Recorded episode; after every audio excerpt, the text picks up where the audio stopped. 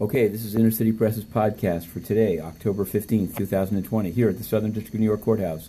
We've covered more than 10 cases, including a FOIA case seeking the release of the video of the murder of Jamal Khashoggi, other cases. But we've launched this podcast in order to explain just how outrageous it is that social media platforms are bla- blocking not only reporting about Hunter Biden, but also about the China Energy Fund Committee, a convicted Chinese bribery firm that bribed the president of the UN General Assembly, Sam Kutesa, and sought to buy the oil company of Gulbenkian Foundation, which paid money to Antonio Guterres, the Secretary General, that he never disclosed on his forms, and in fact had Inner City Press roughed up and banned for asking about. This is a circle of censorship.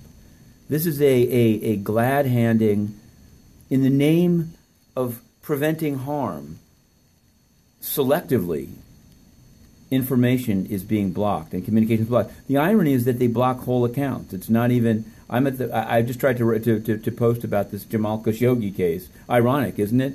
A case involving the, the murder of a journalist by Saudi Arabia is now being hindered and blocked in the United States in the name of protecting the corrupt bribery firm, China Energy Fund Committee, Hunter Biden, and the United Nations. Isn't it beautiful?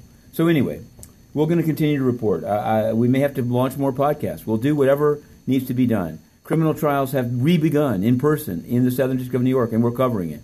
There's a murder for hire trial. Reginald Fowler was up, and his trial was pushed back into April due to COVID 19.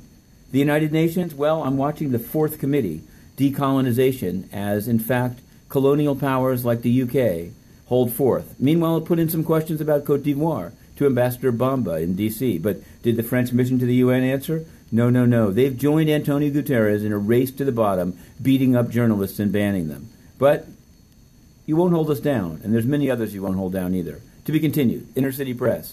Matthew Russell Lee, the two minute drill.